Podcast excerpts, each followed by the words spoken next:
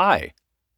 During our tour, we will give you an introduction to the historic Castle of Prague and former King's District of Hradčany, the Castle District, offering glorious views of Prague.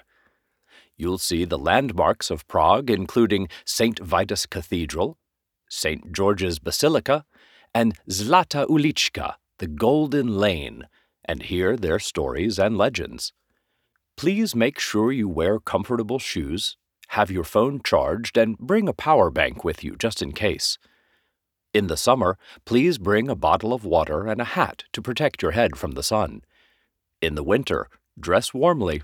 There are cool winds up there. The tour starts from Malostranska Metro, near the old castle steps.